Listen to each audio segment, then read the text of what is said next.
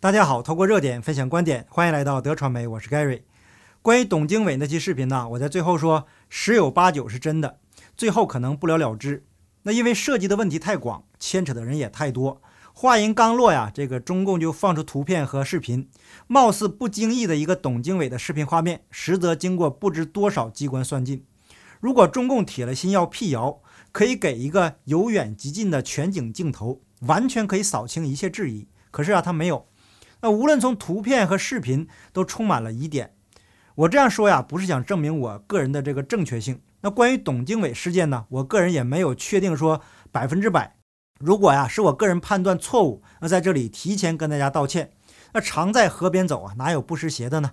只有中共才永远伪光正，害怕面对自己的错误和承担责任。那实际上，虽然董经纬露面了，可是还不如不露面。这个新闻刚出来的时候呢，我并没有急着跟进。现在呀，中共和拜登政府的匿名官员一起出来辟谣，非常的诡异，所以我个人也不会急着否认，因为啊，中共的辟谣充满了疑点。第一，照片的画质是极差的，他们不是没有这个能力拍摄高清图片，那为什么要拍摄一张模糊的呢？是想迷惑自己，还是想迷惑敌人呢？第二，视频剪切的痕迹啊非常明显，前面说过了，就不重复了。三。也是大家最容易忽略的一个点，就是主席台的桌子颜色不同，而下面的那个桌子啊，大家看到了颜色是相同的，这在中共的体系中是极不正常的。以我过去在中共军队机关这个工作的经历，中共官员把面子问题看的可是重中之重。如果具体负责布置会场的人把几个桌子就摆成这个德行啊，那除非这个人不想干了。作为这样一个国际性的会议，展现大国风范的时候，摆几个桌子还能摆成不一样的颜色，而且是摆在最显眼的地方，这不是给党国脸上抹黑吗？那尽管他已经肮脏到臭不可闻的地步了，可是啊，他一定还得打扮的人模鬼样的，要不然呢，就无法出来见人。我昨天反复看了多次他们开会的这个视频。在董经纬旁边那张桌子的颜色呀，和其他这个桌子的颜色明显是不同的，而且啊还高低不平，给人一种拼凑的感觉。视频画面也只能看到董经纬和另外一个官员，看不到其他官员的全景清晰的画面。那除了视频以外呢，包子最近拉着他一众犯罪团伙发毒誓，还有崔天凯的突然离任，每件事情啊都透露着不寻常。嗯，一个无神论集团被逼着发誓效忠团伙。他们的祖宗是加入撒旦教的马克思，那不得不说呀，无知就是力量啊。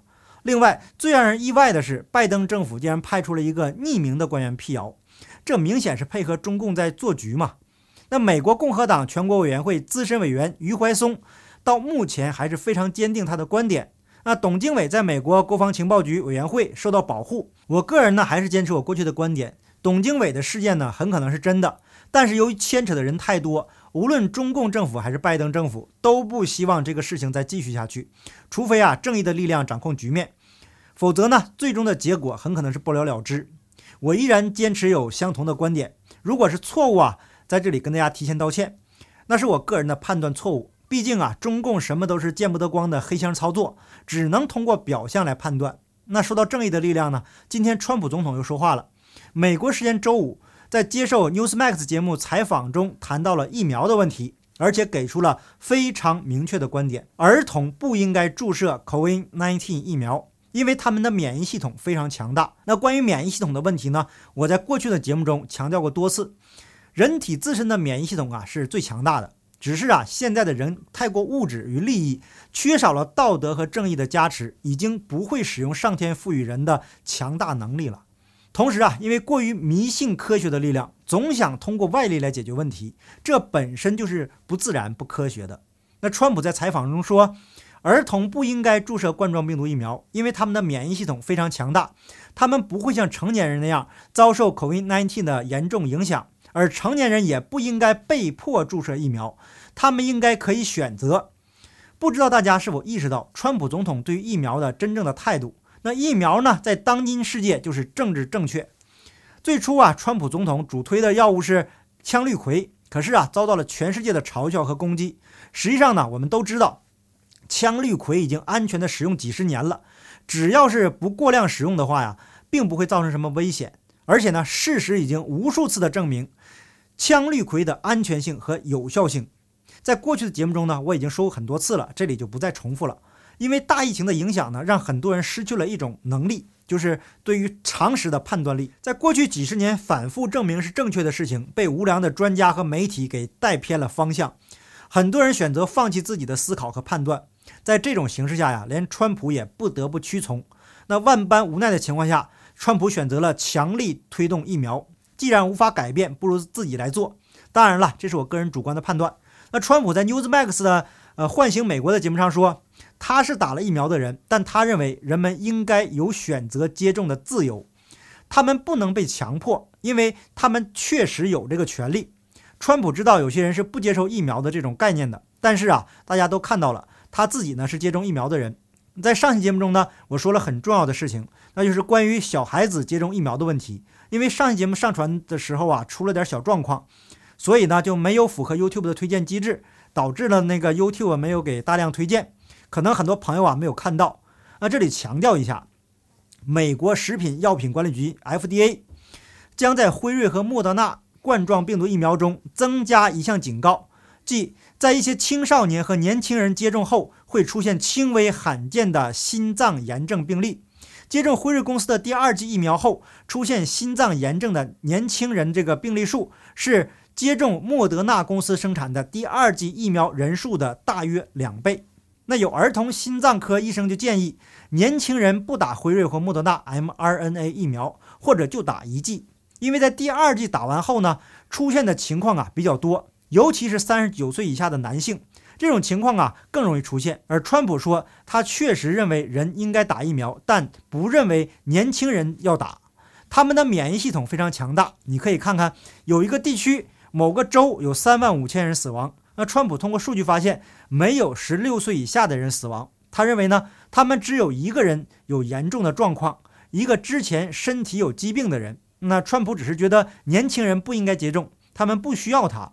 那在开发 COVID-19 疫苗的过程中，他的安排起了大作用。他说，辉瑞等制药企业从来没有像被他逼迫那样被人逼迫过。那川普非常清楚，辉瑞公司本质上与 FDA 的关系是非常近的。川普说，疫苗制造商曾经隔了十二年才制造出一种疫苗，而且疫苗平均还需要三到五年的时间才完成。那大医药公司进来后，我就告诉川普总统。他们的时间表是什么？那川普说：“你们一定是在开玩笑，我们的人民在数以百万计的死亡，所以啊，川普逼迫他们完成工作，在不到九个月的时间里完成了这项工作。”那川普还指出，他的政府在真正知道疫苗有效之前，就购买了价值一百二十亿的美元的这个疫苗。他认为啊，基于知识，他知道会有效的。如果我们不这样做，你知道今年十月或十一月才能接种疫苗。所以没有人会这样做，这是有风险的。他认为这是历史上最伟大的赌注之一。川普非常明确地说这是赌注。我不清楚是川普利用了大医药公司，还是大医药公司利用了川普。我个人向来不喜欢赌注，没有把握的事情啊，不到万不得已不会做。实际上呢，冠状病毒疫苗从来没有成功过。这次的冠状病毒2.0跟多年前的 SARS 相似度达到了百分之七十八以上。那过去十多年的时间里呢，SARS 的疫苗都没有获得成功，这也就解释了目前的这个疫苗都是实验性的。那实验就有成功有失败，也就是和赌博的输和赢是一样的。当今人类呢，放弃了使用多年的被反复证明有效的药物，那当川普也不得不屈从于疫苗，当很多人痴迷于尚在实验阶段的疫苗，这本身就是非理性、不符合常识的，但是却大行其道。即使疫苗无法阻止病毒的传播，无法确定这个有效期，无法确定未来的副作用，人们还是争先恐后参与到这次赌博当中。很多人呢抛弃了独立思考，不得不说呀，这是非常可怜而又可悲的。那在我节目下面留言的台湾朋友已经反馈了台湾接种 A Z 疫苗后很多人离世的这个惨状，然后啊，有人就幡然醒悟了，不应该迷信疫苗。请大家注意啊，相信跟迷信是两个概念。因为大家都懂的原因，我不能给出明确的建议。但是在看完我制作的整个关于疫苗的系列节目，一定有属于您自己的独立判断和选择。另外呀，一个非常有趣的例子，现在随着印度疫情的趋缓，主流媒体不再提印度的疫情了。为什么呢？因为印度没有大规模疯狂的接种疫苗，而且是而是选择了便宜好用的药物。可是英国和以色列都大规模接种了疫苗，面对印度的变种病毒却束手无策，目前无计可施，还得隔离戴口罩。请问疫苗解决了什么问题呢？那好吧，感谢大家的点赞、订阅、留言、分享，我们下期节目见，拜拜。